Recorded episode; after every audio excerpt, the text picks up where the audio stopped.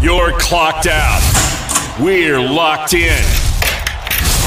You're listening to Crunch Time with Miguez and Mesh here on the game. 1037 Lafayette and 1041 Lake Charles, Southwest Louisiana's sports station.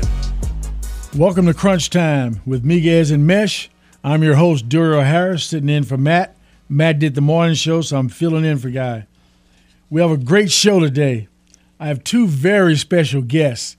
Both these guys I know real well. I actually grew up with them in the same little town across the state line called Port Arthur, Texas. Uh, back in the 70s, the Golden Triangle was named the Pro Football Capital of the World. So I've got two great guests from my hometown. I look forward to talking with them later in the show. We got Vernon Wells coming on at 4:15, and uh, my neighbor Joe Washington coming on at 5:15 hour. Looking forward to talking with those guys. Mish, it's August. You know what that means, don't you? Oh, we're getting a lot closer to football, aren't we? Yeah, training camp is open all around the league. The vets are in camp, uh, putting the pads. The first game is this Thursday. Once they have the Hall of Fame game, it's on, man. Oh, exactly. And speaking of, I mean, I mean, since you play in the NFL, you feel like you you got to uh, strap up, put the pads on too, put on the helmet. Hey, it's that time of year. I, I feel good, but I'm only ready for, for one play, third down only, okay? third down. After that, send me to the oxygen, man.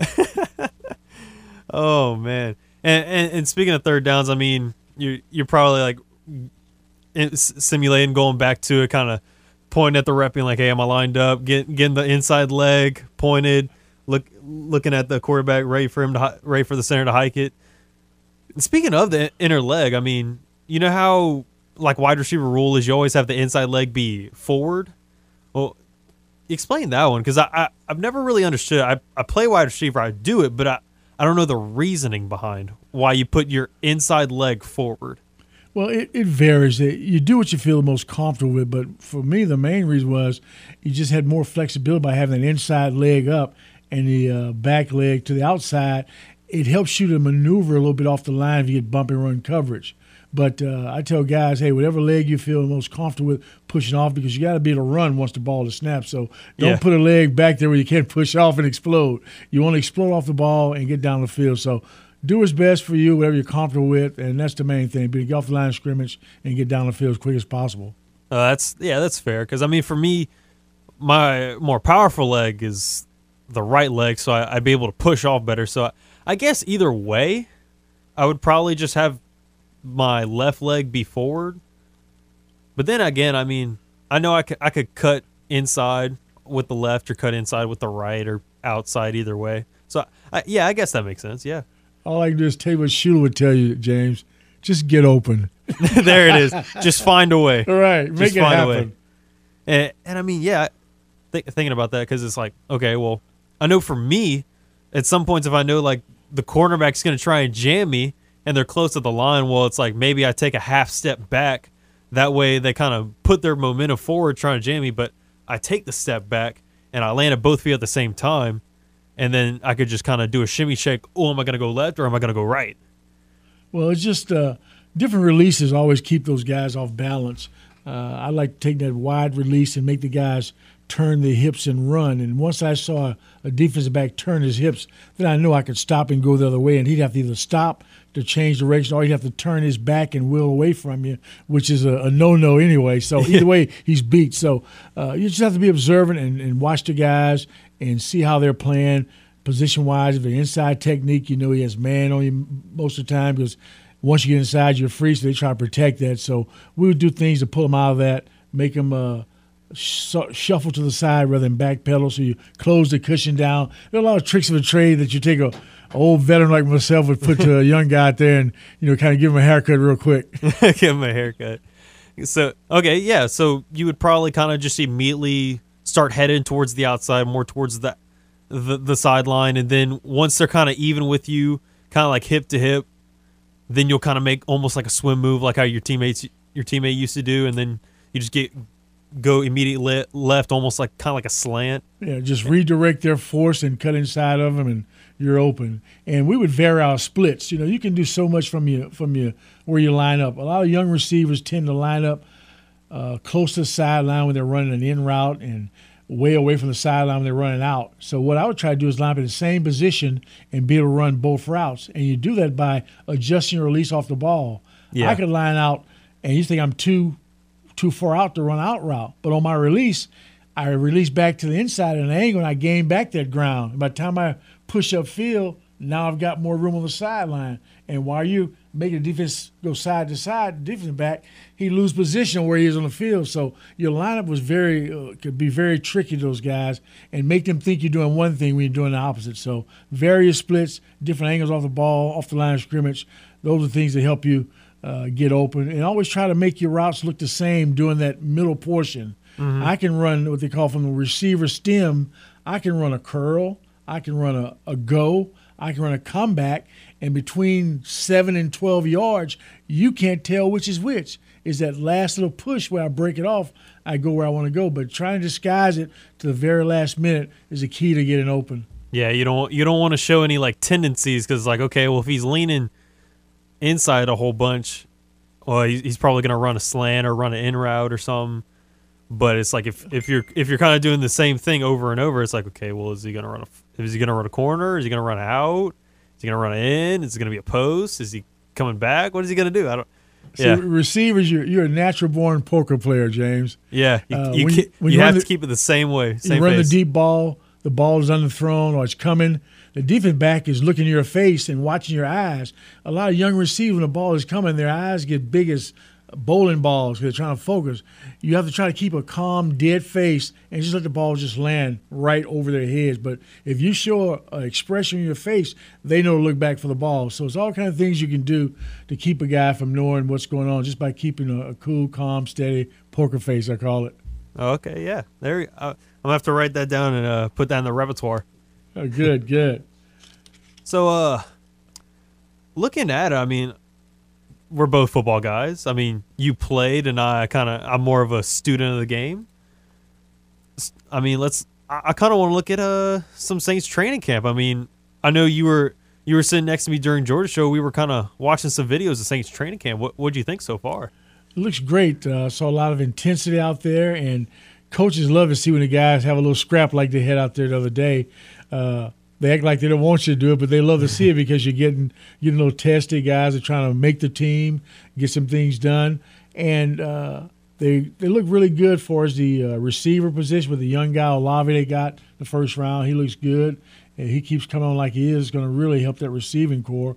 If you get a guy like uh, Jarvis Landry, you get Michael Thomas back, then you bring in a young rookie like Olave, uh, which would be a, a great deep threat for the Saints. I think they're going to have a real good uh, receiver tandem with those guys. Yeah, and and it's a, it was it was a little unfortunate, I guess you could say, with Olave because he he was a part of a couple of the videos that you did see, but uh, sec- second year player Paulson Adebo and rookie Alontae Taylor kind of made some good plays, some good pass breakups. So it, it kind of sucked that Chris was on the bad side of it. You were hoping it was like it was going against somebody like Kevin White or somebody that you weren't really expecting to make the team. You're hoping Chris would win those. But I mean, it's good to see from the cornerback side since such good young corners are able to make plays and kind of just make a name for themselves this early in camp. And, and that would be a great addition for the Saints if they can improve on their secondary because they were a little bit vulnerable there last year. So I'm sure they're pleased to see the young guys stepping up and competing for a spot. And uh, they can end up with two great corners once this is all settled because those guys look really good out there. Yeah, you, got Marshon, who's the lockdown guy, and it, it, it's a little bit of question mark since Paulson Adebo did play a good bit on the outside as a rookie this last year, but having him and then if you really need to, like you could switch to Bradley Roby, who's a seasoned veteran, played a while with the Broncos, won a Super Bowl with them, and then played the last couple of years with the Texans before getting traded to the Saints last year. He he was good at times. Paulson really stood out, so you kind of gave it to him, benefit of the doubt. Felt like he he really stood out in camp, and now you got Alontae Taylor from Tennessee, kind of going under Paulson's wing, which which is kind of funny. Usually the the second year players are still kind of under the wing of the veterans, but the rookie's going under the wing of the second year player, which is funny to me. Well, it just shows they got some great competition there, and in this era of the of the passing game in the NFL, you can never have enough defensive backs. So if they can come out there with five or six good defensive backs, uh, for the year be great because during the season, somebody goes down and you don't have anybody to step up. So the more competition you have back there in the secondary, the better that coach will be able to sleep at night during the season. Oh yeah, and and then you got the versatility of the safeties with Tyrann Mathieu and Marcus Maye because both of them they they both played as box safeties, but they've also played as the free deep middle safety as well. So it's like they get interchanged. So you never know exactly what the Saints are going to run. No, and you really, I'm going to be really watching Tyrann Mathieu. I've watched him over the years, and this guy just seems to to end up where the ball is every time. He has such great instincts. He can read the offensive plays and schemes, and he's always around the ball. If he can be that way for the Saints, that secondary will be much improved this year. And and, and looking at Tyrann, what do you make of it? Since he's he's been out the last few days, they've he's been excused by the team, and they're saying it's a it's a family issue. Like, are are you worried about that? No, it's still early, and uh, these guys, a, veteran guy like that, sometimes you make a, a, transition from another team, and you're back in another area. You have things that you need to take care of personally, and these guys have so much demands on their times these days. So sometimes it can be a little short of time or you spread yourself a little thin. But if the coach is not concerned about it, I wouldn't be concerned about it. As long as he's there when it gets, uh, like I say, crunch time, it's time to start. That's what you want. You got to be there when you need him. But right now, they're looking at a lot of different guys who they're not sure about. Whereas a guy like Tyra, uh, Tyra Mathieu, his resume speaks for itself. Okay, yeah, because I wasn't super worried about that, but I know a lot of people online on like Instagram because they had seen that Tyrann took a lot of the whatever Saints posts he had, like he had taken it down recently, and people on Twitter were like freaking out about it. But it was like he still follows the team, and the like you said, the coaches aren't worried about it. Coach Dennis Allen isn't worried about it. So for me, and and he just signed the contract, so it's not like he's going to demand a trade already from his hometown team. I mean, he signed here for a reason, and he waited this long to make the decision to sign here I, I don't I don't get why there's a big fuss. Is it unfortunate that he's not there at the time? Yeah, but it's also a family matter where it's like that's not our business. That that's something for him to take care of. He'll be back when he needs to. Hopefully it's soon, but let's not jump the gun on anything. And for myself, I'm I'm I'm old school, so I don't really agree with all this tweeting during the season, during practice. Every time something happens, you run online to, to, write something. Just just play football. Leave all that tweeting to the off season. You know, because fans are reading a different way, or you may uh, intended for it to go one way, but then it hits a negative way, and you know once it's gone, you can't bring it back. So just stay away from it. Put the computers up and just concentrate on football. Yeah, I, I totally get that because it's like, look, once once once it comes down to like you proving why you are making this much money, like whatever distractions there are, the national media, the local media, whatever it is, the fans trolling you or whatever, just avoid it as much as you can because it, it's it's gonna get to you if, if you keep like put if you keep giving them attention, they're gonna keep eating at it and they're gonna eat you alive. Yeah, best just to let it go and end it and just play football and make headlines on the field, not off the field. Exactly, exactly. Well, you listen to the game here at 1037 Lafayette and 1041 Lake Charles, Southwest Louisiana Sports Station, your home of the LSU Tigers and the Houston Astros. We'll be right back after this commercial break. We love talking about sports. Yeah. You love listening to sports. Yep. Sounds like we were meant to be together, or at least friends with benefits. Aren't you glad you found us?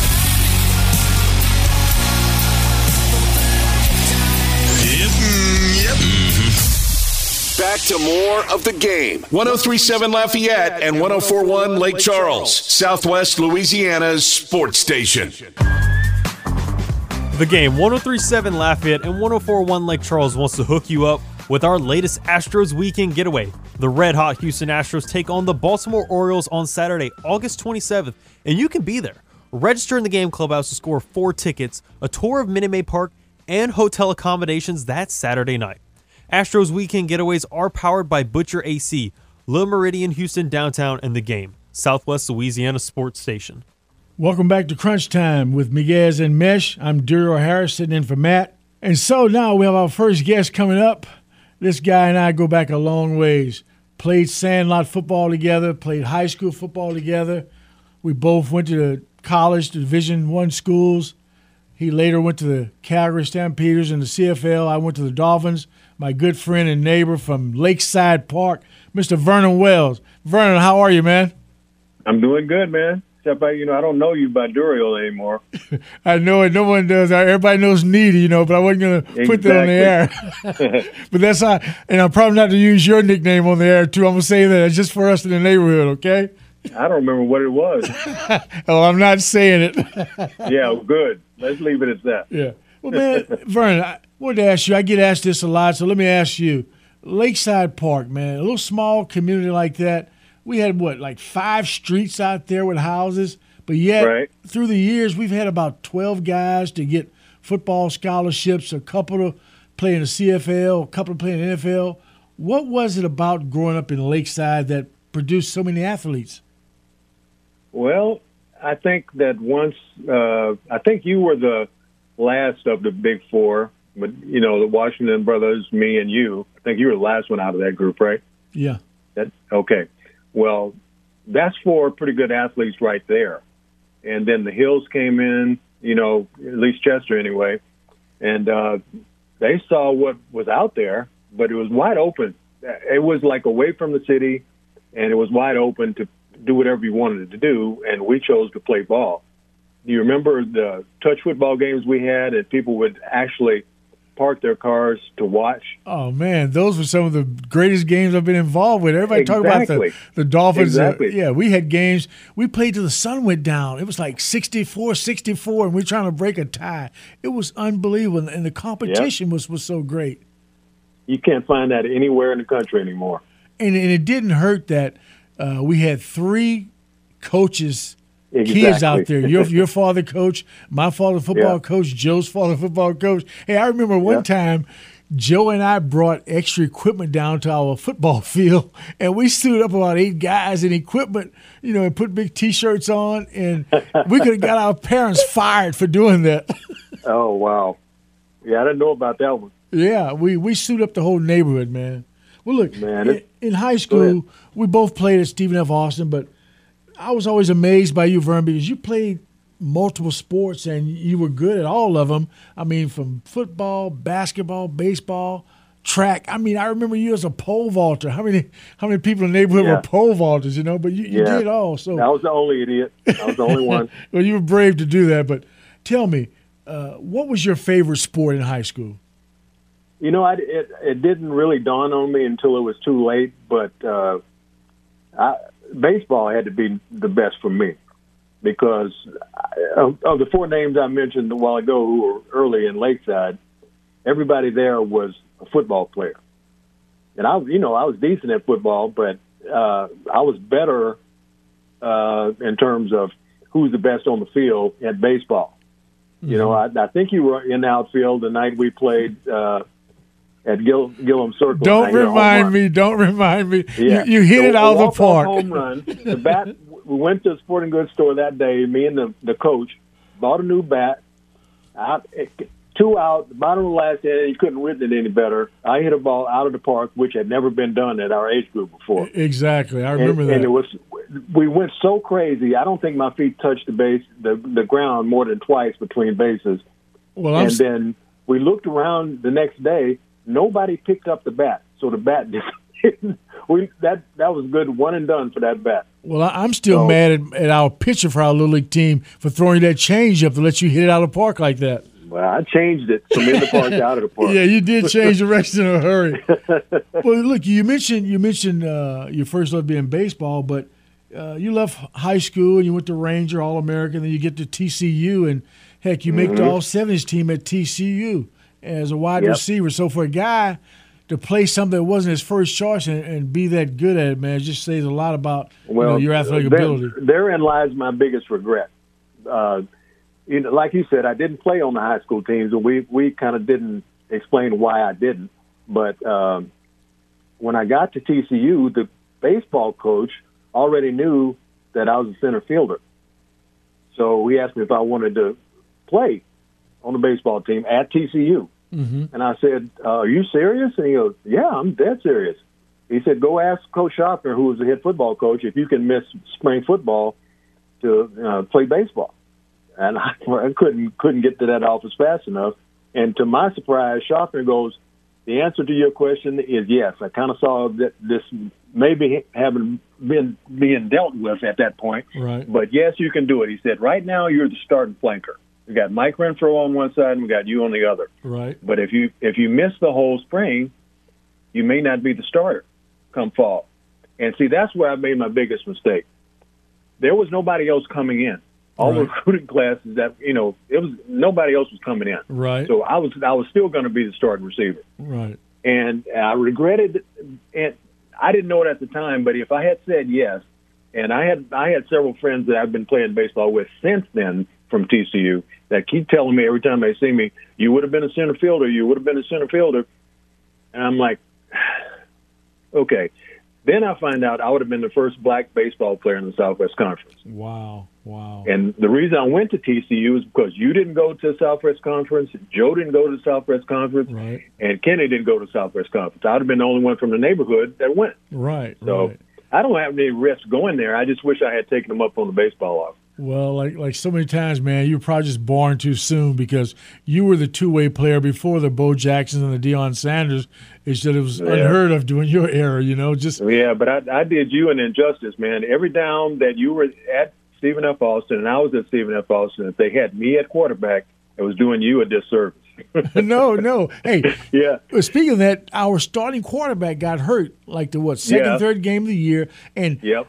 How often do you take a, a receiver and put him ahead of the backup quarterback, which they did with you? So that shows you Yeah. right there that they had a lot of confidence in you and not much confidence in the other backups, and you went and played, you know, uh, quarterback. And man, that was Yeah, but great because I was, you know, even though a pass play was called, if I saw a place to run, I was running first. That's why I was apologizing to you because you were wide open.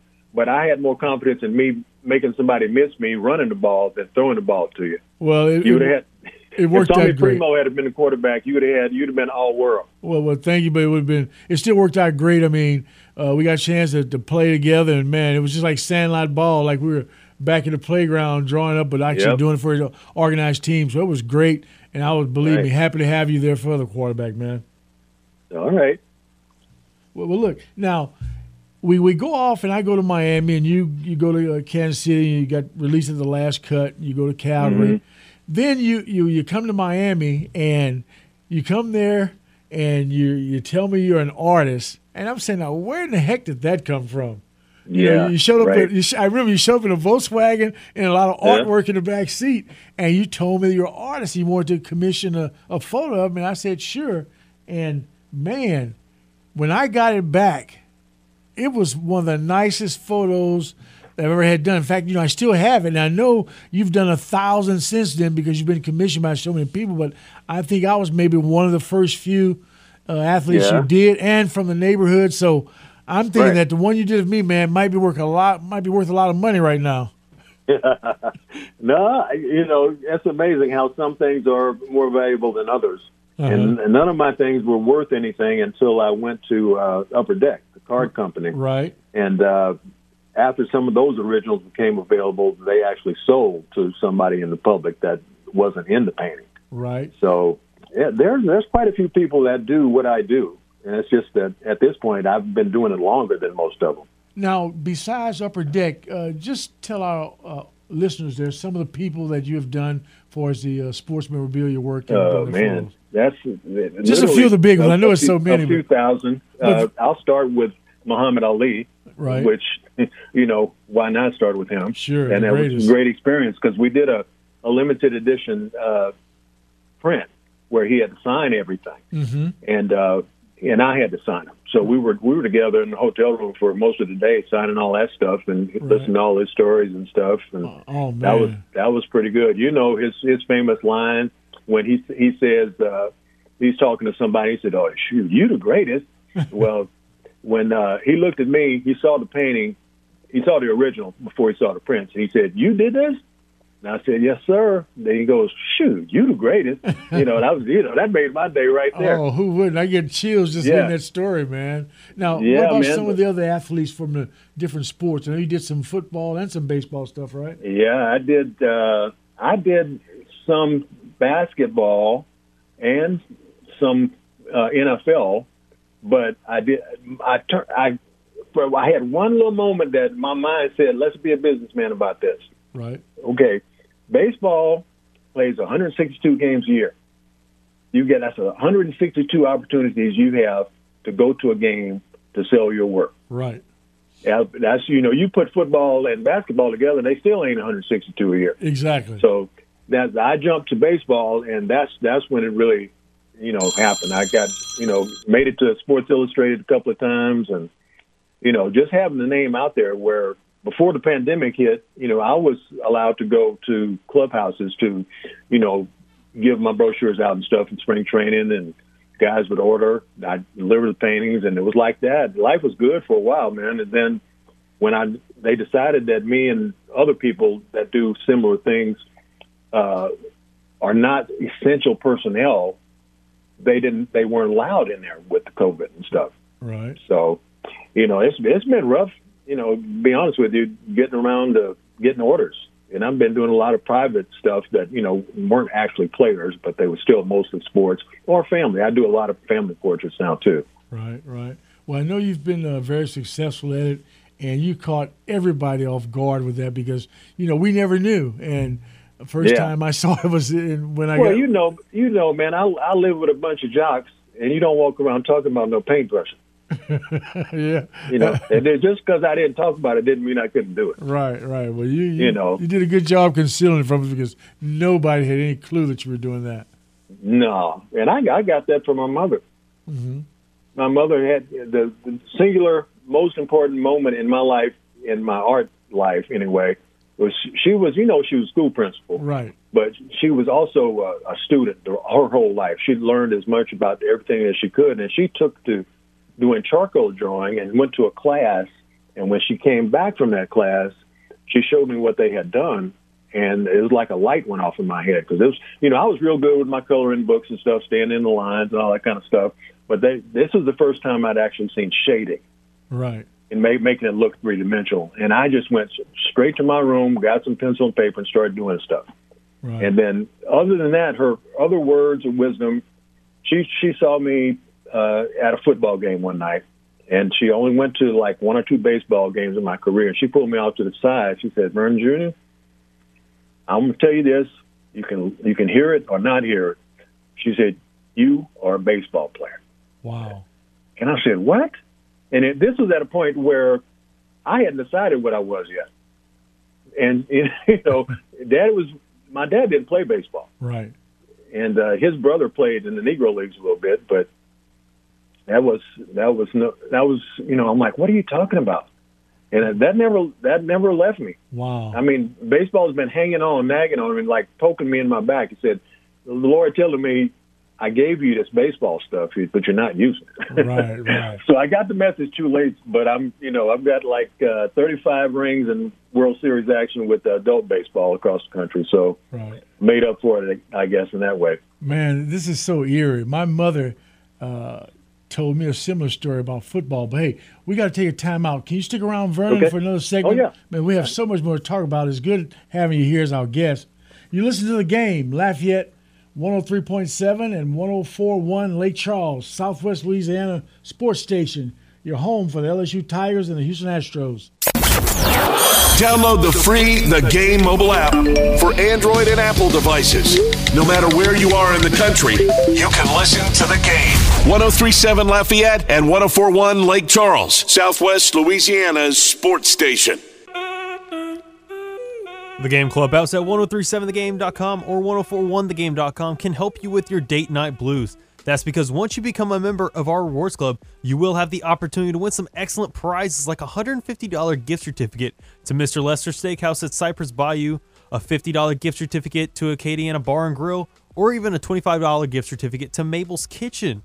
You can only score these great prizes by becoming a member of the Game Clubhouse at 1037thegame.com or 1041thegame.com. It's free, it's simple, so sign up today. Welcome back to Crunch Time with Miguez and Mesh. I'm your host, Duriel Harris, sitting in for Mesh and Matt. Uh, we were talking to Vernon Wells before the break. I want to get back to you. Vernon, you still there? Still here. Hey, uh, you know, I, I think about you and, and your son, you know, played Major League Baseball, and I can remember my mother uh, telling me when my father would watch me playing for the Dolphins because I'm a junior. They would say Mm-hmm. his name on TV, and she said he'd stick his chest out like he caught the pass. So you now, you being the parent and watching your son play Major League Baseball for the Toronto Blue Jays and being a heck of a ball player, by the way, how did it feel to you to see your son playing the game at that level and the sport that you really wanted to play yourself? It was uh, it was a unbelievable experience from the time that uh, he started playing select ball as a 11 year old. Uh, they won the national championship as 11 year olds. They won it as 14 year olds, and they won the Connie Mack World Series when he was in high school. So that means he's on the map. Uh, at, by this time, they started calling me all the all the teams. Their scouts were calling me Right. uh, wanted to talk about him and looking at him in the first round pick. And I this was like before his senior season even. Wow. And I'm like, okay, I'm I'm I have to tell him that this is going on. But I said, you know, these scouts are are calling and telling me you're going to be a first round draft pick, and maybe you are. But all I know is I see you and your competition in this part of the country every day. I don't know what's going on in California or what's going on in Florida. Right. So you don't you don't need to be listening to what they say. exactly. You just need to just go play. And so right now, I made him stop playing basketball. He's he was all state quarterback too. wow. Yeah, and uh, I had to make him stop playing basketball because that overlapped with baseball, Right. and we knew that baseball was going to be his thing. Even though, like me, I kind of he he liked football better than baseball, and I'm like, mm, okay, well, we can keep you can keep playing football Right. but uh, let's put it in your back pocket that this baseball thing, if you are a first round pick, you're an instant millionaire. Right. But let's just hold that thought in mind. and it, and if you still choose football, because he ended up signing with the University of Texas to play football, just in case Oh, I baseball didn't go right. I didn't know that. And uh, yeah, and I said, uh, if you go to Texas, I'm gonna be honest with you. I'll go to the games, but I'm not wearing no damn burn orange. Yeah, that wouldn't go right for a, Yeah, a horn yeah. frog. So, yeah, he was, you know, he wasn't gung ho baseball, but when he got to the end where it really looked like his name was mentioned as, you know, the first high school player picked that year, the fifth overall in the first round, he was a baseball player again. right. And uh, for him to have done that was it was exciting for me, obviously, because I got to work as his uh, agent Right. his real agent schooled me on what to say when the we had Gord Ash, who was the GM of the Blue Jays, come in right. to our house to try to sign Vernon uh, two days before the draft. Right. You know, so they could get their ducks in a row. Yeah. So he called me up, and uh, I had met him before, and he he said we'd like to come talk to you about the draft, and I said, well, it depends. And they said on what? And I said, you talking about the fifth the fifth pick in the first round? They said, yes, sir, we are. I said, well, come on over. Right. He right. came over, and Vernon's real agents had told me what the procedure was for me Right. and what I needed to be looking out for. Don't agree to anything unless you get this particular thing. Sure. So I said, okay. They told me about it, and they came in and they talked, you know, and said, uh, okay, here's what we offer. So he goes in his briefcase, pulls out an envelope, and he had a number on it. The number was the same amount that the guy in the fifth fifth pick got last year. Right. And I said, I said, well, this uh, this doesn't show any increase like it always does from last year. Right. And I said, and I know last year you drafted a guy and you couldn't sign him, and he went back to college on you. And they looked at each other and they said, oh, he's been doing his homework. Right. Right. And I said, yeah, you- you're going to have to do better than this, Gord. He, he chuckled, went, in, went into his bag one time. He had three envelopes, but he went to the last one Right. because he knew that I knew the number already. Right. And when the number came out, I looked at Vernon. I showed him the number. He kind of nodded. And I said, looks like you got a center fielder. And they said, okay. What he does then, at that moment, he gets on his phone and he calls two guys. His two assistants were in two other players' houses waiting on the call to see if they got Vernon or not. Because if they didn't get Vernon, they were going to get them. Right. I said, third. tell your boys to go home. Right. Yeah, Wow, what a, what a So great story. That, that was the most fun I had about being his agent because as, as soon as he signed, I was done with that part. Mm-hmm. Yeah, he, he that was it was amazing, man. Just seeing him out there doing that. right. And, you know, it, the most important moment to me is when we first got there. Two days after the draft, they were going to let him take BP with the big league club as a high schooler, right? Wow. and I we got to walk through the clubhouse and Roger Clemens was on the team. This is there were six of my clients who were on the Blue Jays uh, active roster that day when I went up there. I mean, they, you know, they were all over me. Said, "We heard that was your name. We just wondered if that was your son." I said, "Yeah, here he is." Wow. And Dan Plesac, I don't know if you know that name, but he was a pitcher back then no. and he was sitting in his locker looking at uh, looking at us walk through, and he's talking loud enough to where we can hear it. And he says, "I can't believe they've given these kids a million six to sign. They don't even know if they can play, you know, like that." Right. So Vernon goes Vernon goes out and hits in the regular hitting group with with the guys that are going to actually play the major league game that day, and his group. He hit more home runs in a major league park that day than they did. wow. So on the way back through the clubhouse, Plesac sitting over there and says, "Well, at least it looks like they got one that could hit." I said, "Yes, sir." Let's go renegotiate after that showing. well, look now, I'm, I'm not the biggest of baseball fans and keep up with everything. So tell me just quickly about your son's statistics and how many years he played in the majors, Vernon. He played 13 years in the big leagues. Could have Right. played more, but Right. uh, he was drafted by the Blue Jays. Played 10 years there. He won three Gold Gloves Wow. and was uh, All Star three times. Then he got traded to uh, Anaheim, which we thought was going to be a good deal for him. That didn't work out too good for Anaheim or him because some of their other pieces didn't work too well. And then he gets traded to the Yankees. While in spring training, while I'm there in spring training, I go visit all the teams to give my brochures out and get orders and stuff. Right. So I come I come back to the uh, Anaheim clubhouse, and you know everybody knows me by name, Right. and you know all the players. So I walk in there, and it was like you could have heard a pin drop, and I'm like, "What the hell's going on?" Nobody didn't say nothing to me. Then Vernon walked up and he kind of whispered in my ear, and I didn't hear him the first time. And then he got a little louder. He goes, "I'm a Yankee." And I said, "Hold it, hold, hold that thought." I went out the back door and did a dance because that's where I wanted him to be in the first place Right. and right. that was you know that that was pretty cool. But then he got to he got to the Yankees. He hit 11 home runs the first month, and hit two the rest of the season.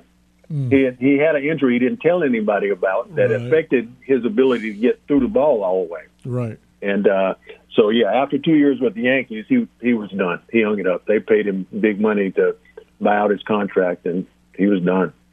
And he didn't miss it at all because you know he had two boys, Right. and uh, you know he he wanted to be with them more. Right. And uh, yeah, he, he had a great career. Oh, oh was- man, what a great ride! Thir- Thirteen years and having your son in the in the majors, that had to be a, just a, fantastic Oh, situation to be Yeah. in.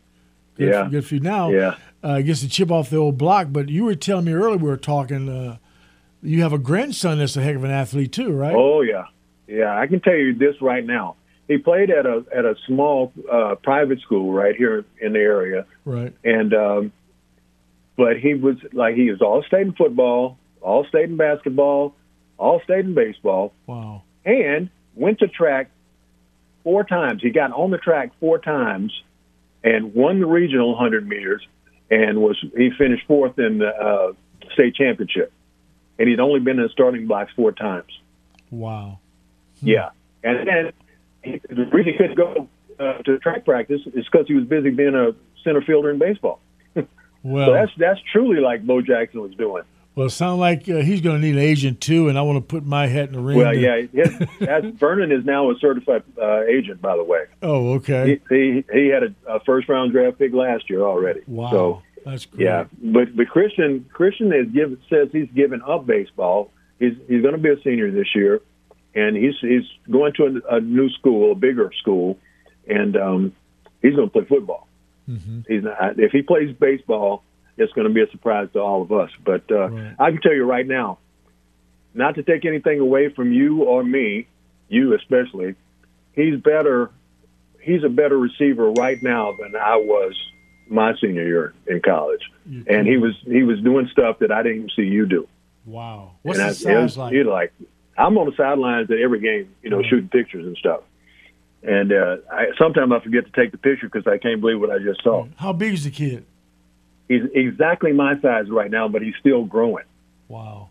That's Yeah, and he, he's he's running. Uh, I think four or five right now. He's doing Mm-hmm. uh, some combines and I mean showcases and stuff. And yeah, he's he's legit. Wow. And his ball, his the thing that separates him from you and I back then, passing game was not as big as it is now, right? Oh yeah, without a doubt. This this kid has ball skills like you wouldn't believe. He don't have to be open for it to be a completion because he can jump and he can go take it from you. That's, that's I I forgot I miss a lot of shots by looking at it instead of just shooting it. Right. Yeah, Man, So, I've, I've got to. I've got to go to a game. To let me know he's going to be playing the schedule, and I'm going to do my best to make it a game. It sounds like this kid is Yeah. one heck of an Yeah. athlete. Yeah, he's he's legit. Uh, a chip off the old block. Yeah, and he's transferring to a school that is the head coach at that school is Vernon's best friend and neighbor, our neighbor from high school. Right. And his his son played there, obviously, and he he's at Rice now. He's going to be a freshman at Rice, Right. so it's kind of all in the family still. Okay, look, before I let you go here, tell me about these rings. Now, I know you've been playing this this baseball for a lot of years. I don't know if it's a senior league or just a group of guys Mm-hmm. Well- together, but you've won like what thirty five championships or something. Yeah, it's a big it's a big deal, man. They have uh, World Series uh, in in Arizona and in Florida for age groups from 18 and over to 75 and over. Wow. Yeah, and uh, obviously I'm not old, old enough for that yet, but I'm getting close. And but uh, yeah, I've, I have had the fortune, good fortune, to win a good number of them because I had the opportunity to play in more tournaments. But uh, the other, a lot of ex pros play in those things. I was about four years ago. Roger Clemens was pitching against Oil Can Boyd in a game. Wow. You know, it's not it's not professional ball. It's, Yeah. it's amateur, but you know, you can be an ex pro. Yeah. But you got to play in the top division, which you know I always do. Right. I I play in the top division of all of them, and uh, I've had the fortune of being on some good teams. And uh, back when the metal little metal bad days were happening, you know, we were hitting all kind of home runs, and then we go back to wood, and the home runs go down, but you know, the rings stay the same. Wow. Well, Vern, Yeah. it's been really interesting, man. Thank you for being on the show, and it's good, Okay, catch- my pleasure. good catching up with you, and we'll talk again soon. You listen to the game, 1037 Lafayette and 1041 Lake Charles, Southwest Louisiana Sports Station, your home for the LSU Tigers and the Houston Astros. Sign up right now for the Game Rewards Club at 1037thegame.com so you can score tickets, gift certificates, and more. This is the game 1037 Lafayette and 1041 Lake Charles, Southwest Louisiana sports station. Welcome back to Crunch Time with Miguez and Mesh. I'm your host, Duriel Harris, sitting in for Matt today. Wow, what a, what a great segment we had there with uh, my good childhood friend, uh, Vernon Wells. And uh, we got a couple minutes left. I just wanted to mention about uh, the passion of Bill Russell. What a, what a great athlete and a, a great human being the guy was. Can you imagine getting, what, 51 rebounds in a season and still finishing second to Wilt Chamberlain, who got 55? Both those guys are incredible. But we lost Bill Russell. Uh, what eight NBA championships, three as a coach, uh, unheard of. The first, the first player coach I think that the NBA ever had. Right? Yeah, I, th- I think he was like the first one to be recognized as like the player coach Yeah, because because he helped coach those Celtics teams as well while great- while also playing. yeah, the greatest shot blocker of all time. I mean, I'm not a big Celtic fan, but I used to watch him, and they'd always give my Lakers a hard time. But he was really an athlete and an advocate for, for civil rights. I mean, he did some work with Ali, Martin Luther King. And I heard him today, a little clip from him. He said something really important. He said he didn't care if people liked him or didn't like him, He didn't care if they thought he was a good player or not. He said the most important thing he wanted was just to be respected. And he said uh, he tried to teach his players to, to be respectful of others. So what what a great uh, lesson there. You know, treat people like you want to be treated, and be respectful, be kind. Uh, you go a long ways just for that thought alone. Hey, uh, we're gonna wrap up hour number one. We'll be back after the break. You listen to the game 1037 Lafayette and 104 Lake Charles, Southwest Louisiana Sports Station, your home for the LSU Tigers and the Houston Astros. You're clocked out. We're locked in. You're listening to Crunch Time with Miguez and Mesh here on the game. 1037 Lafayette and 1041 Lake Charles, Southwest Louisiana's sports station. Welcome back to Crunch Time with Miguez and Mesh. I'm your host, Duriel Harris, sitting in for Matt. Hour number two, we've got a great second half show for you. We've got our special guest come up at 5.15, Joe Washington, former running back from Oklahoma, finished third in the Heisman voting, played several years in the NFL and in the 1982 Super Bowl. He'll be our guest at 5.15. So, James, how about now? Let's, let's talk a little bit of that Saints schedule today. Oh, okay. I, I like it. Yeah, let's let's get into it. I mean, starting off at week one, you play one of your, your arch rivals, the Falcons. How do you see that one going? It'll be interesting because this will be the first in a while the the the bowl of the the number one and two pick from the 2015 draft because Jameis Jameis Winston was the number one overall pick, but Marcus Mariota was the number two, and he went from Tennessee was the backup in Oakland, and now he's going to be the starter more likely than not for Atlanta. So this will be the the first rivalry. We had seen him, I think, back in 2015, like week two or three, but this will be the first time in a while that we see him, and it'll be like a it'll also be a rivalry game. Yeah, and whenever, whenever they play, you never know who's going to win that. I mean, it doesn't matter if you're favored or not. That's just such a big rivalry game that you're just never really sure of the outcome. But I look at the second week, uh, the Buccaneers you know, with uh, you know Super Bowl champions Brady coming back now. First he wasn't, now he is. Uh, that should be interesting to see, you know, how they are after the first week, and then the Saints get them, and that could be a real test for the Saints and as how well they play against Tampa. Oh yeah, and I mean the Saints have had the the Buccaneers number the last two years since Brady has joined Tampa because in the regular season the Saints are four and zero oh against against Brady led Tampa teams. Yeah, and, that not too many people can say that against Brady. I yeah. mean, he's he's uh, been dominant whichever division he's been in. He's just you know manhandled everybody else. And it, and it's interesting because Tom last year the the Saints had the first Tom Brady was shut out for the first time since 2006. So it had been fi- over 15 years mm-hmm. since Brady put up zero points on the scoreboard a Brady led offense put up zero points, and and the Saints Saints defense did that, and that was with Jameis like still being injured, still recovering. So Taysom Hill had to start a quarterback. Right. I'm just looking further down the schedule as a player. You know, I love the Monday night games. I see where the week nine the Saints play the Ravens Monday night. Lamar Jackson, what a game that should be. Ooh, and and I'm I'm a fan of Lamar. I know I know he always gets the criticism of him just being like a dedicated, just just another running back almost, just being under center. But I know I've I've heard a lot and wa- watching him over the years, he's gotten better as a passer, and there's even reports right now where he's got more velocity and he's he's got more zip on the ball. So it's like okay, well he's and, and even seeing some pictures like okay, he's, he's been in the gym a little bit. He he's been working on his throwing, not just only worrying about his reliability of his legs. So that'll be an interesting matchup. The only thing that worries me is the Saints have trouble against running quarterbacks because you saw we've seen the last two years against the Eagles.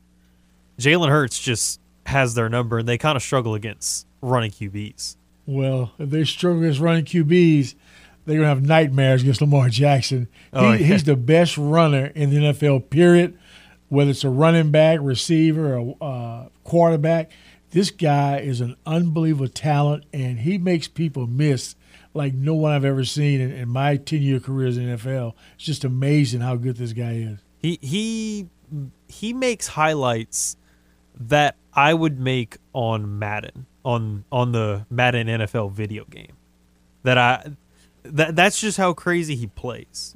Well, don't they call him what nickname the joystick or something? Yeah, it's like whenever whenever you're really shifting and you could juke and spin move. Yeah, I mean they you kind of call him like a human joystick. Right, right. And then we move into week 13, you've got another Monday night game. It's the Buccaneers. That that should be a good one because by November the teams are in a unique position and know where they're going to be, or they're fighting for that, that top spot. So that's got to be a real good game coming up uh, in uh, December against the Buccaneers on Monday night. Yeah, that that one will really decide how, unless, unless there's just an utter collapse of one of the teams. This this almost could decide the division itself because if the Saints are able to win both games against Tampa, and they've, I mean, if they've both got around the same record and they both end up being eleven and five, the Saints are gonna get the edge since they won both games against Tampa, and Tampa's gonna be number two, so the Saints are gonna win the division.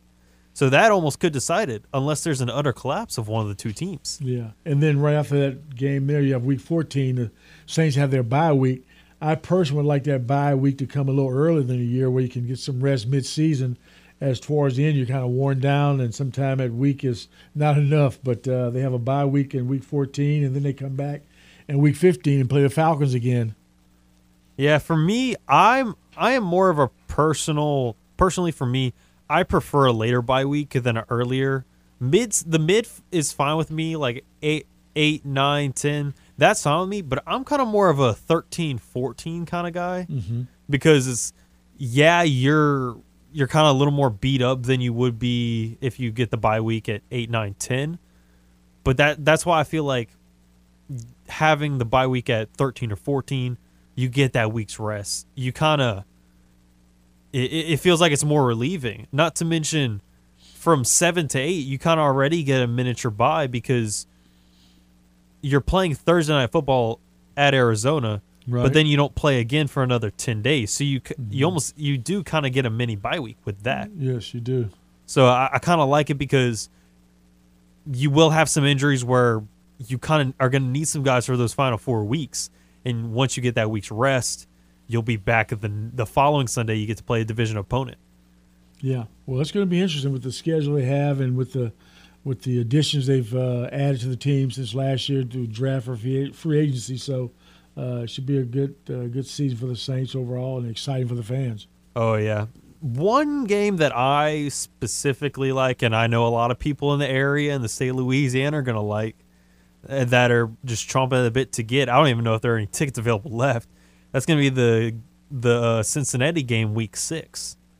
Since not only is it a home Yeah, game, Yeah. but you got your LSU hero and Joe Burrow playing. Not to mention Ja'Marr Chase is also on the Bengals. Right. So it's like you get the LSU boys. So uh, there's going to be a lot of LSU fans that are probably going to wear a lot of Joe Burrow Bengals jerseys, but Right. it's, it's going to be an electric game. Since for me, I like LSU, so being able to see the best LSU quarterback and and them playing the Saints in the Superdome. Yeah, and then you've got a couple players from LSU on the Saints team, and if Tyrann Mathieu back there on defense, and he's Oh, playing yeah. against Burrow and, You, and, uh, and like you see it, you see an interception by Tyrann Mathieu and Joe Burrow. It's like, oh, Right. LSU on LSU crime, but you love to see it. Yeah, that's going to be a good one. It's interesting to see uh, just how many fans come out uh, wearing those Bengals jerseys to support Burrow.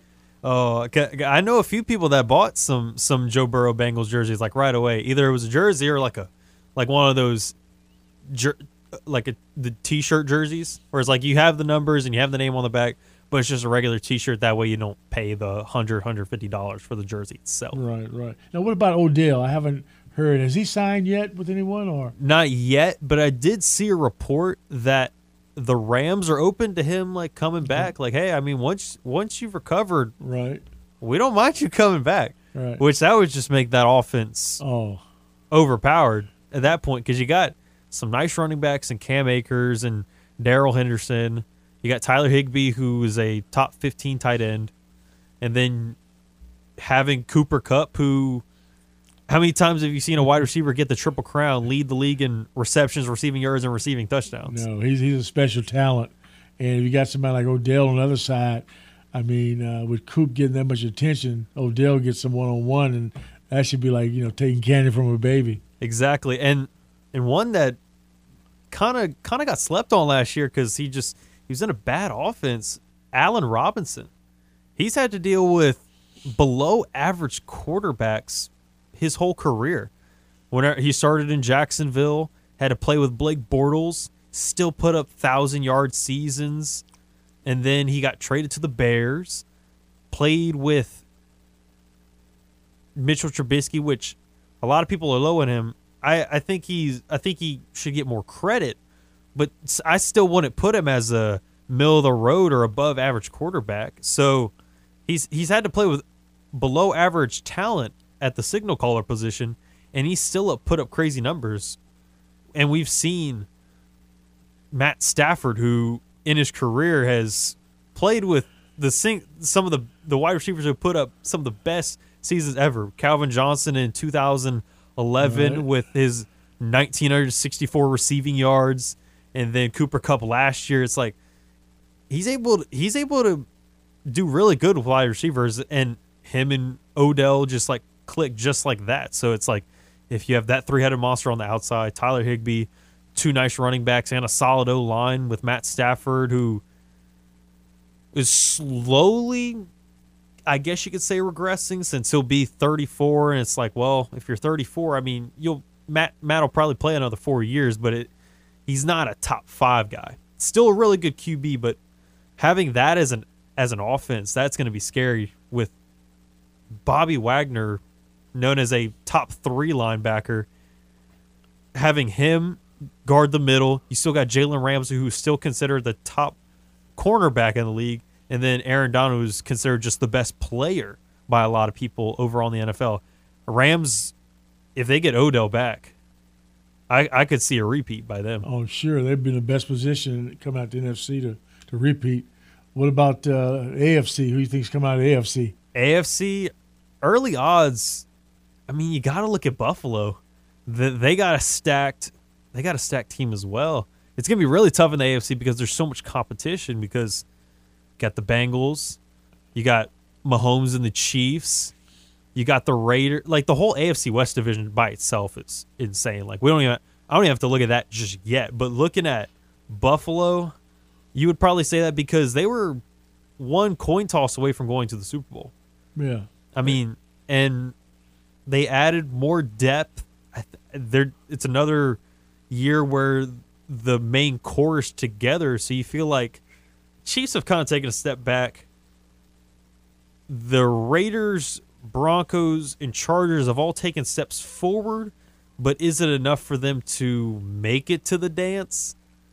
I'm not sure about that. You you probably have to go with Buffalo if you're if you're gonna bet someone the the likely one would be Buffalo since they were this close, and I feel like they've gotten just about they they've gotten better, not as much as other teams in the AFC, but you probably have to lean them since they were right there, and and they only got better. Well, Buffalo's really good, but Buffalo was in our division with the Dolphins, and I just can't make you, you don't want to see it. Pick Buffalo. You know they can come in second, but I just can't pick them to win. So I'm, I'm hoping that Kansas City will bounce back from last year and, and have another good year. Well, what do you think of since since you're a former Dolphin? What do you think of the Dolphins so far? Well, they they're happy with with Tua and they're excited. Uh, they think they've got some pieces around him now, and he's. Uh, had a couple years with the offense to make that transition. So this is the year. If he's going to jump and be that guy that they think he is, he has to do it this year because if not, they'll start looking somewhere else. So this is his year. He's got to stay healthy and prove that he can uh, be the starting quarterback and, and lead them to a AFC's title.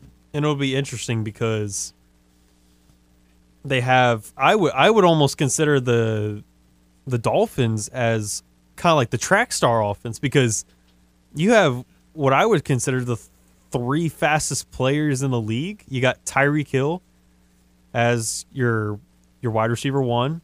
You got your going into his second year wide receiver and Jaylen Waddle out of Alabama. Those two are considered like two of the fastest, if not like two of one of the fastest, like top five. And then someone that has been injured the last couple years, but ha- but is up there as well, like top five as well is Raheem Mostert, who was a former 49er. So it's like, what do you think of all the speed? Like, is that going to probably propel them and maybe be second in division and get a get a, above New England? Well, the Dolphins haven't had a real strong deep threat in several years, so I think with the addition of those guys, uh, real speed burns and, and Tyreek Hill, should draw a lot of attention no matter where he lines up on the field. So uh, if Can just get them the ball and let those guys do it from there, you know, because there's a lot of talent out there. So if you can chuck it deep enough, I mean, they'll they'll go ahead, they'll run and go get it. So Hey. it's like that's that's easy eighty yard touchdown. he can run and, and go hand it off to Tyreek Hill, and that still can, can go all the way. So Oh, yeah, he's no a, He's a threat every time he touches the ball. Well, we're going to take a timeout, and when we come back, we'll have our second guest on. You listen to the game, 1037 Lafayette and 1041 Lake Charles, Southwest Louisiana Sports Station, your home for the LSU Tigers and the Houston Astros. Time to open up the vault for the games this day in sports history. August 1st, 1945.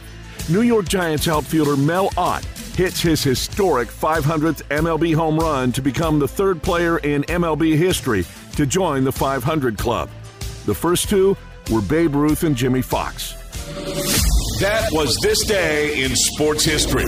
We now return to the game. 1037 Lafayette and 1041 Lake Charles, Southwest Louisiana's sports station. The Game Clubhouse at 1037thegame.com or 1041thegame.com can help you with your date night blues. That's because once you become a member of our rewards club, you will have the opportunity to win excellent prizes like a $150 gift certificate to Mr. Lester Steakhouse at Cypress Bayou, a $50 gift certificate to Acadiana Bar and Grill, or even a $25 gift certificate to Mabel's Kitchen. But you can only score these great prizes by becoming a member of the Game Clubhouse at 1037thegame.com or 1041thegame.com. It's free, it's simple, so sign up today. Welcome back to Crunch Time with Matt Miguez and Mish. I'm Duriel Harris sitting in for Matt. We have on the phones now a good friend of mine, another guy from Port Arthur, Texas, grew up in Lakeside Park. This guy was probably the best running back to come out of not only Port Arthur but the state of Texas. My good friend and neighbor. We lived on the same street there in Lakeside. Mr. Joe Washington, how are you today? Hey, dude, I'm fine. And don't forget, we used to get in trouble together.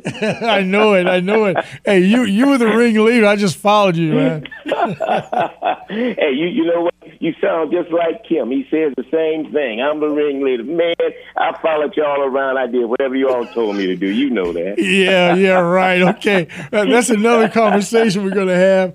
But man, I was thinking, Joe, we, we go back Absolutely. we go back so far, and you may not remember all everything, but I remember going to your house, you and I in the room playing electric football for hours. Yep.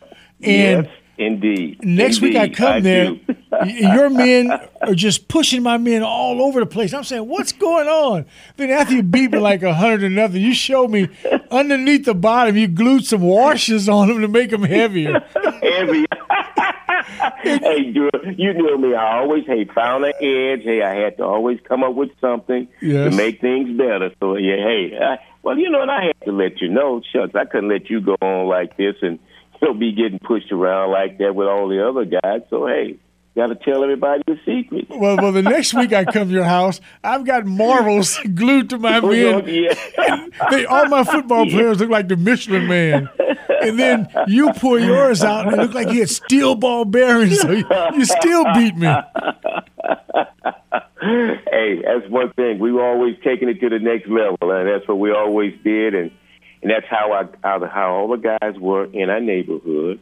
You know what? We were all athletic. I tell you what, our neighborhood had some of the best athletes on the planet. We sure we had did. guys that could do everything. Some of them didn't weren't even interested in it, but you know they were good. Some didn't have the opportunity to it. But hey, you know we were all good, and we did things that were in season. We ran track, we played basketball, we played baseball. And hey, it wasn't a sport that our neighborhood couldn't, you know, uh, uh, I, I guess say, you know, uh, be fishing at or even enjoy because we had something going on every day. And, and how crazy was it? I remember those mile relays we had. You know, the blocks in Lakeside were so long, and we'd have about five or six people, and they'd go way around the block, and we'd have a relay, and it take, it would take what seven minutes to come back around the block. I mean, we just did some crazy things out there, but it, was all in fun. It really was. Oh, it was. And, and I remember You know we, what? We played And you know what, too, Duriel? Uh-huh. One thing I will say, you know, we enjoyed it. It was something we loved to do. We were always outside. And, you know, kids, you know, they don't have that luxury of being able to do the things that we did at that particular time. They really don't. No.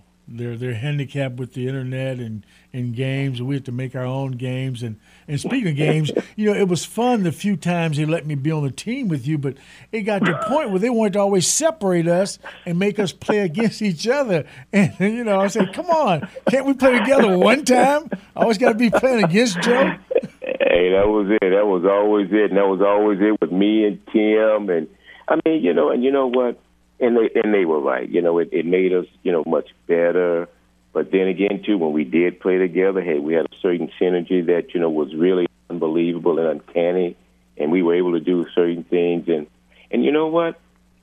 I would say you know the arguments we had in the neighborhood were very rare because shoot, we knew we needed to get along because hey, we needed everybody out there to be able to field all the football teams and baseball teams that we were having. Right. So hey, we all got along real well and still talk to each other, you know, at this day and time. You know, man, I was thinking about some things, waiting for the show to come on.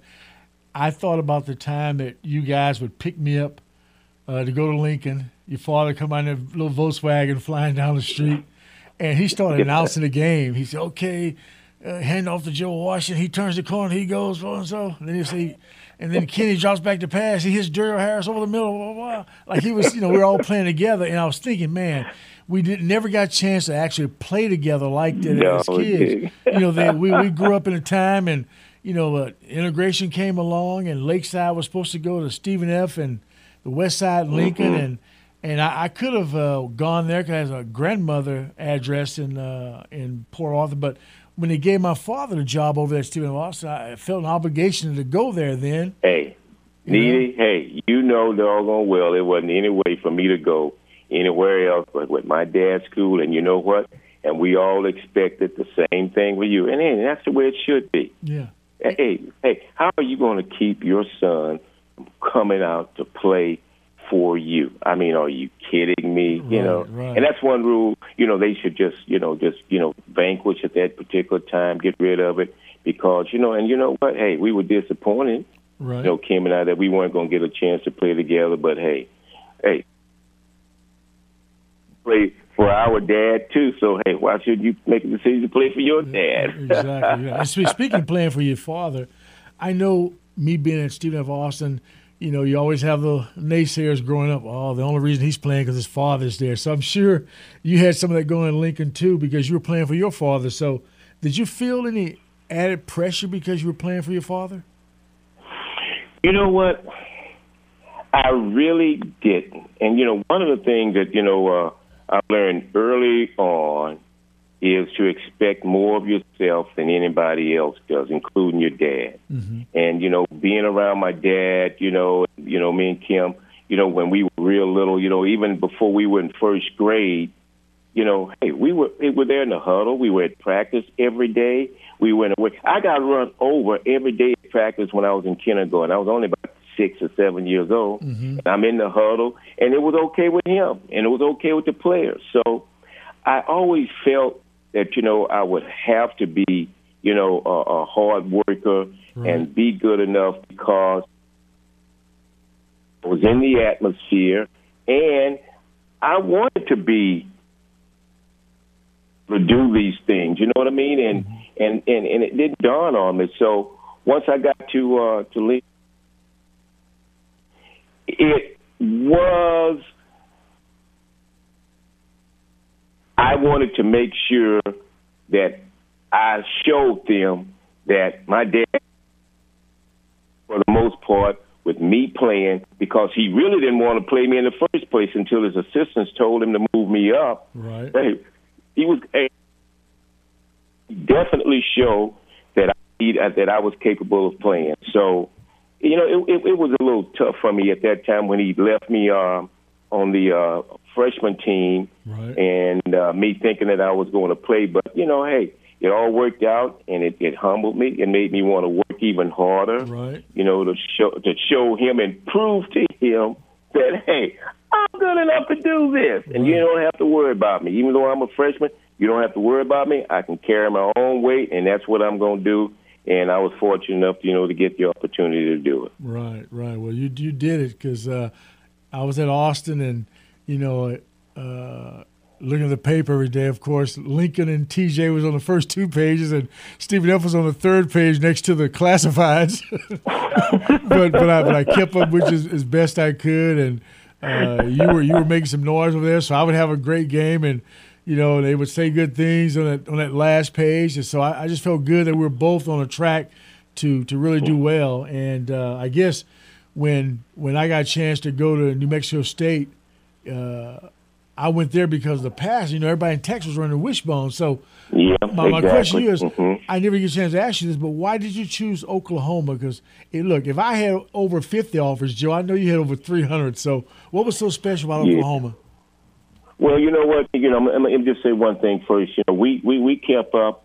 You know, with you and and and one of the things Ken and I used to talk about. You know, was you know, man, can you imagine how good we could be with your size and speed? You always had real good hands. You could catch the football. And you know we were all tough guys in the neighborhood. You know what I mean? And we just used to think because we ch- hey we check your stats all the time. I said, look, yeah, he, he's he's running the football, he's catching it, and hey, and I'm saying, my goodness, can you imagine what this would really be like? And uh, I just want to let you know, hey, hey, we we we kept up with the stats, we talked about it, and we just you know always tried to imagine you know what would be if that would have been you know the whole situation. But I tell you what, you know, I I, I was. You know, I got letters from every uh, school in the universe, and what made me choose for and, and let me just put it like this as a kid i grew up wanting to go to texas chris gilbert was one of my favorite running backs uh uh jim Birtle's son you know woo woo Worster you know hey man i knew all these cats on this team bill bradley all these guys on texas team and when Darrell Royal would have his show I think it was either Monday or Tuesday nights, and they play the eyes of Texas upon you. Me and Kim would stand up, put our hands over our heart, and show the hook 'em, hook 'em sign. You know what I mean? Right. So, like most kids, you know, we wanted to. I definitely, you know, was uh, leaning towards Texas early on. Uh, I wasn't aware, you know, that you know there weren't very many, uh, you know, you know, uh, you know, black players playing in the, uh, you know, Southwestern Conference. right. But then again, that didn't even phase me one way or another. Um, after I, um, you know, narrowed it down and you know sent back to all the other schools, you know, I actually returned a letter said, you know, I wasn't interested. I um, I narrowed it down eventually to Texas, Oklahoma, and the University of Houston. And two out of those three schools, Duriel, um, had a uh, black head, a black coach whom was uh, whom I knew since I was a kid. You know, uh, Wendell Mosley, who coached at BC Elmore in Houston, Right. knowing him when I was a kid at Wharton. Coach Elmer Red, who coached at my uh, mom's uh, dad's school, who was the principal. I knew him as a kid. So that sort of turned it, you know, where the relationships I knew someone there, and they knew me. They they they watched me grow up. You know, they they watched me grow up, and for them to come to me and talk, and you know, tell me, you know, hey, they they wanted me, and these were two places for me. That had a lot of uh, weight because, like I say, they have they've known me since I was, you know, five or six years old Right. and um, and, and and it made a difference. I thought I'd wanted to run. I would would have much rather run the uh, the wishbone than the veer with the two backs. You know, you were a little bit limited into you know the different plays you could run. Right. So I sort of leaned a little bit more towards Texas and Oklahoma. And at that time, man, you know they were they were all busting it up. Plus a chance and the opportunity to play in the same backfield with Greg Pruitt. Right. Well, man, Joe, hey, we got to take a timeout, but stick around. I've got some other questions I'm dying to ask you. So just stick around. We get back after the break. You listen to the game. right. 1037 Lafayette and 1041 Lake Charles, Southwest Louisiana Sports Station. Your home for the LSU Tigers and the Houston Astros. You're listening to the game. 1037 Lafayette and 1041 Lake Charles. Johnson throws. Butte's got it wide open at the 10. Far side. side. He's in for the score. Southwest Louisiana's sports station. A shot to left field. Going back on it's Gordon. He'll look up. It's a goner. Your home for the LSU Tigers and Houston Astros. The game 1037 Lafayette and 1041 Lake Charles wants to hook you up with our latest Astros weekend getaway. The red hot Houston Astros take on the Baltimore Orioles on Saturday, August 27th, and you can be there. Register in the game clubhouse to score four tickets, a tour of Minute Maid Park, and hotel accommodations that Saturday night. Astros weekend getaways are powered by Butcher AC, Le Méridien Houston downtown and the game, Southwest Louisiana Sports Station. Welcome back to Crunch Time with Miguez and Mesh. I'm Duriel Harris sitting in for Matt. I've got on the phone with me the running back from Oklahoma, Joe Washington, was drafted in the first round by the San Diego Chargers. Grew up down there with me in Port Arthur, Texas. Joe, it's something I want to ask you. When I when I left uh, Port Arthur going to New Mexico, uh, it was uh, a real easy transition for me to make from high school to college uh, that's when I realized that how good a coaching we had down there in Southeast Texas. Once I got there, the coaching I received in Texas prepared me to be able to play at the next level and, and to succeed early on. My freshman year, I started at New Mexico State. You going to Oklahoma, one of the largest schools, was your transition as easy as you thought it would be going from – high school to college, or was it more difficult for you to make that transition from Lincoln to Oklahoma? You know, I, um, you know, for whatever reason, I always felt that I could play anywhere. And, you know, one of the, you know, incentives that I had to go to University of Oklahoma was, you know, that was the first year, you know, freshmen were eligible to play, you know, you know, due to the, uh, you know, Marshall you know, tragedy, you know, with freshmen being able to play as right. early as you are. Mm-hmm. And one thing my dad always uh, instilled in us and in me is uh, don't let anybody outwork you. You know right. what I mean? Right. Just, hey, hey, that's it. You know, you can, hey, hey, you if you work, you can get accomplish anything.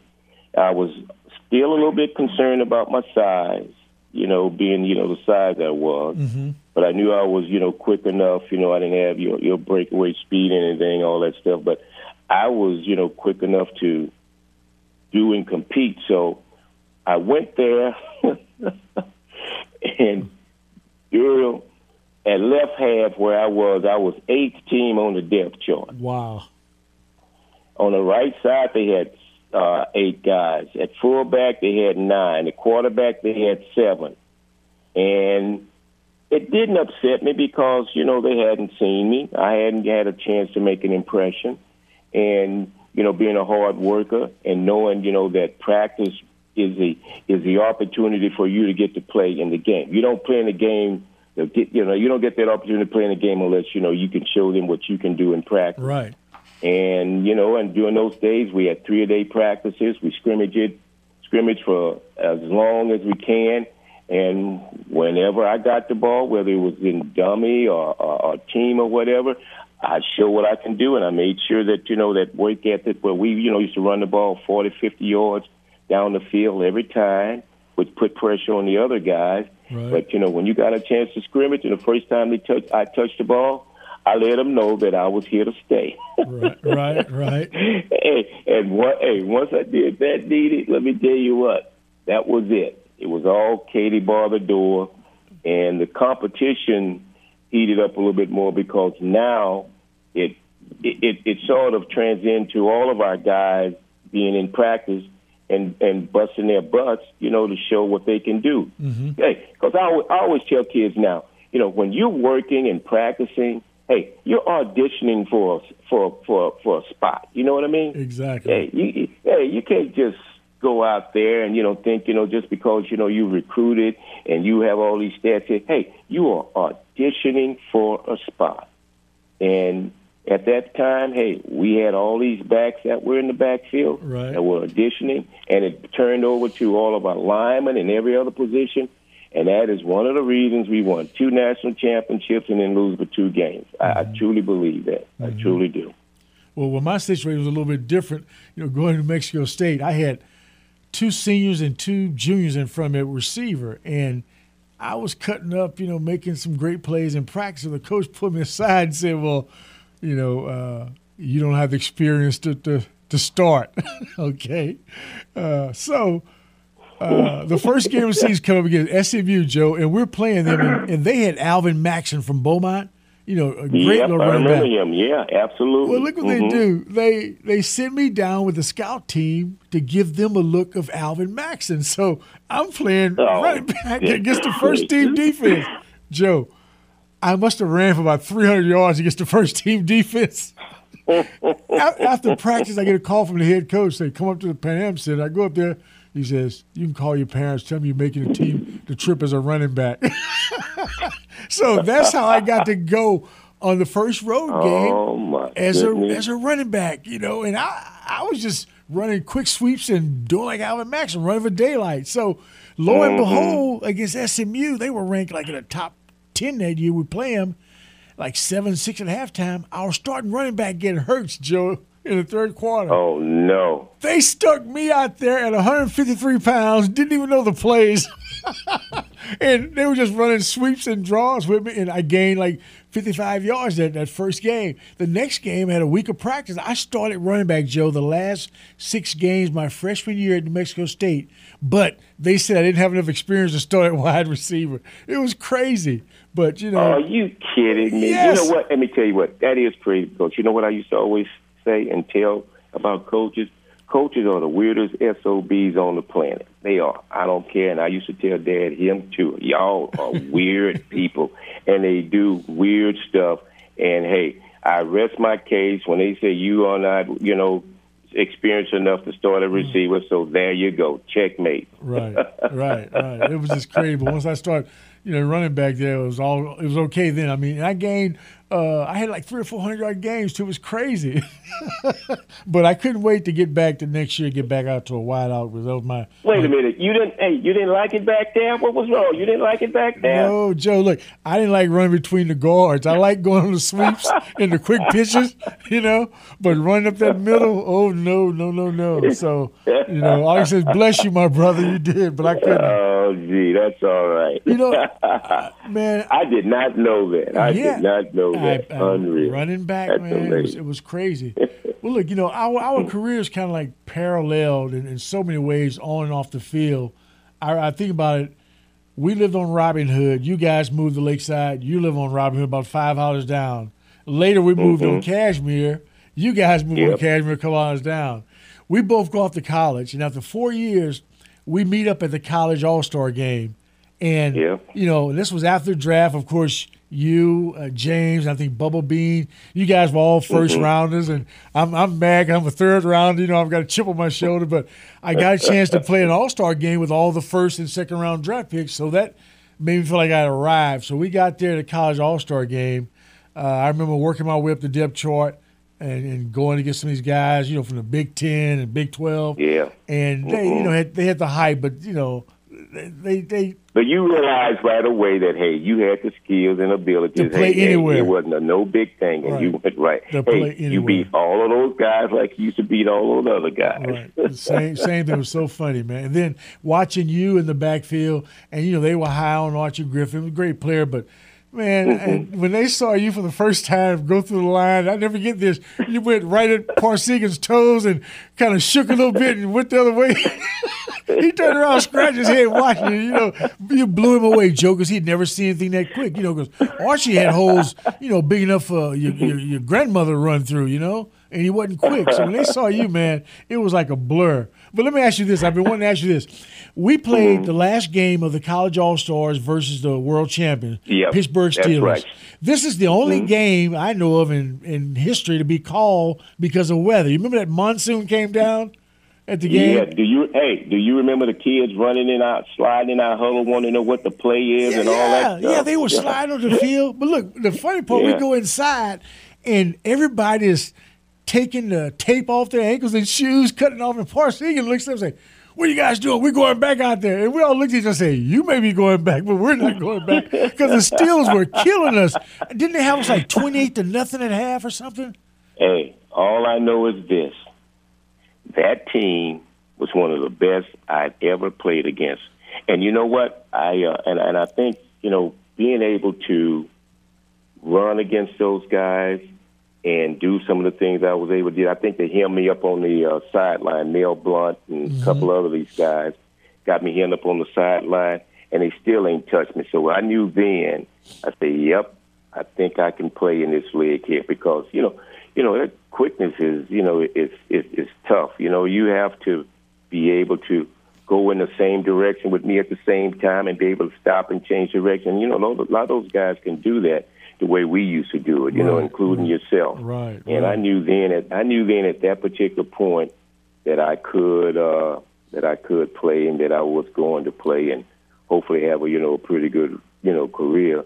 But, you know, it convinced me, you know, that particular game that, you know, that we were able, you know, we were capable of playing. And I knew you were going to play because I watched you in practice. Right, right. And, uh, watching you know watching you run those doggone posts and corner routes. My, my, my yeah, favorite, my favorite. Play. well, look, hold on, Joe. We got to take another timeout, but when we come back after the break, I want to talk to you about playing the Super Bowl. Okay, uh, all right. You you listen to the it. game, 103.7 Lafayette and 104.1 Lake Charles, Southwest Louisiana Sports Station, your home of the LSU Tigers and Houston Astros. Welcome back to Crunch Time. I'm here with my guest, Joe Washington.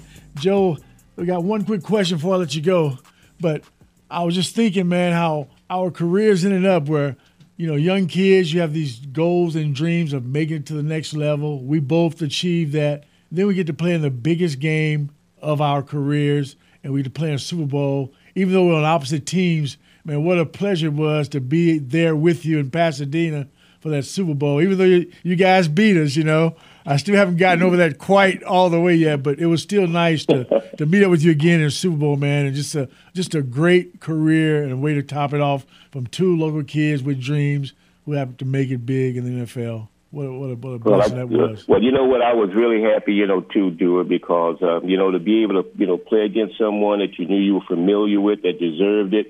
And, and I always thought, even at that particular time, you know, hey, if we lose, the good thing about it is, hey, one of us got the ring, and you know, and it was you, and you know, you deserved it. I was just lucky to, I was just lucky, really, you know, to get there to be able to, you know, play, you know, suit up and play because early in the season I tore my ACL. Right. right. And you know, and you know, during those days they didn't fix them. You start yeah. looking for other means of employment. But right. you know, I I struggled through and made plays to get us there. So. uh I, w- I was really happy, you know, to be able just to accomplish that, and then with us winning, oh my God, you know, that's that that, that was that, that was a pretty big thing, man, pretty yes. big thing. Well, it was great, man. I was happy for you all, and happy for you, and happy for the career you had. And uh, wow, what what only in America like this is can happen where two childhood kids grow up on the same street and they make it to the big one. Hey, Joe, thanks for being on, man. We have to do this again because we could go for hours, man, and, and swap stories about our careers. But thanks for being here, and we look forward to talking to you soon, okay? Hey, Joe, it was my pleasure. Holler at me anytime, man, but I'll keep in touch. Okay, thanks, Joe.